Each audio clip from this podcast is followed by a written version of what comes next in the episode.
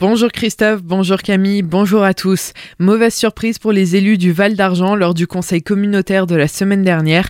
Une augmentation fulgurante des prix de l'énergie a été constatée, fois 4,5% pour l'électricité et fois 11% pour le gaz. Les dépenses énergétiques ont été estimées à plus d'un million d'euros pour l'année 2023, ce qui représente une hausse de 863 000 euros par rapport à 2022 à consommation égale. De quoi révolter le président de la collectivité Jean-Marc Burus. Selon lui, on n'a pas le droit de faire de la spéculation sur un bien public. Nous avons été étonnés, désagréablement surpris par les montants. On pensait avoir une augmentation de 250% et finalement on est arrivé à 450%, donc x 4,5 pour l'électricité et x 11, x 11 sur le gaz, ce qui est tout à fait inadmissible. Nous avions une consommation à peu près de 3400 MW pour un coût annuel, si je prends la consommation de 2022, de 253 000 euros pour la même consommation en 2023, eh ben, on va passer à 1 116 000 euros, soit un delta de 863 000 euros qui sera supporté par l'ensemble des cinq collectivités, ce qui est tout à fait inadmissible et insupportable. C'est juste pas possible ce qui est en train d'arriver. On n'a pas le droit de faire de la spéculation sur un bien que je qualifierais comme l'eau, un bien public, un produit de base. Tout le monde a besoin de l'énergie pour vivre et là on est en train de mettre à mal notre société et il faut vraiment que l'État réagisse. Pour essayer de limiter les coûts, plusieurs solutions été pensées, développement des réseaux chaleur à base de bois ou encore régulation de l'éclairage nocturne. Retrouvez l'entretien complet dans notre article sur notre site azur-fm.com. Ce soir, le maire de Colmar, Eric Stroman, invite les habitants du quartier Saint-Joseph Mittelart à une nouvelle réunion. Elle se tiendra au cercle Saint-Joseph à 18h30. Les nombreux projets de la ville et du quartier y seront exposés. C'est aussi l'occasion pour les habitants de s'exprimer et de faire part de leurs préoccupations.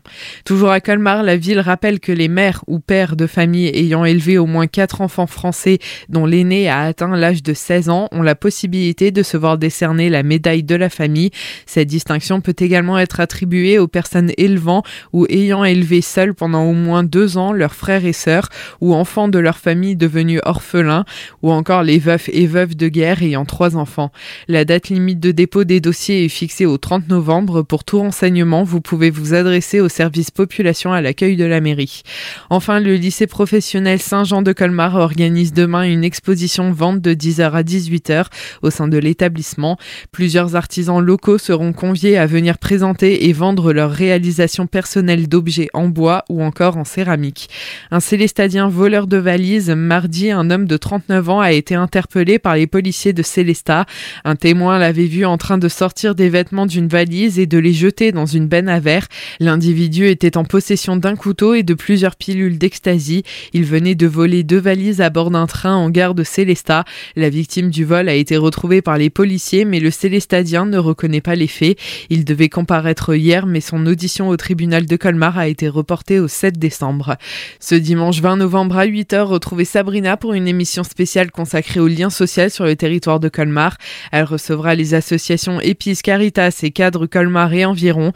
Quel projet développe-t-elle? Comment se sont-elles adaptée au changement de la société On vous propose d'en écouter un extrait dès maintenant. Je dirais que l'activité principale au niveau du lien social, c'est la vélo-école qu'on tient. Donc c'est tous les samedis matins euh, à 10h en face de la patinoire de Colmar. Il nous tient vraiment à cœur d'aider les gens à se mettre en selle ou à se remettre en selle. Donc c'est une vélo-école pour un public adulte. Notre idée, c'est vraiment d'aller du très grand débutant qui ne sait pas conduire ou, euh, faire rouler un vélo et de les emmener jusqu'à un niveau où ils peuvent évoluer dans la ville au contact des voitures et des autres moyens de mobilité. Parce qu'on ne peut pas juste s'arrêter au moment où les gens savent pédaler, ça ne suffit pas. Il faut pouvoir pédaler en sécurité dans la ville. Rendez-vous ce dimanche à 8h, une émission que vous pouvez d'ores et déjà retrouver en podcast sur notre site azur-fm.com dans la rubrique Actualité régionale. Ce week-end, les festivités de Noël commencent et c'est la commune d'Andelot qui ouvre le bal pour le retour de son marché de Noël absent depuis deux ans en raison de la crise sanitaire.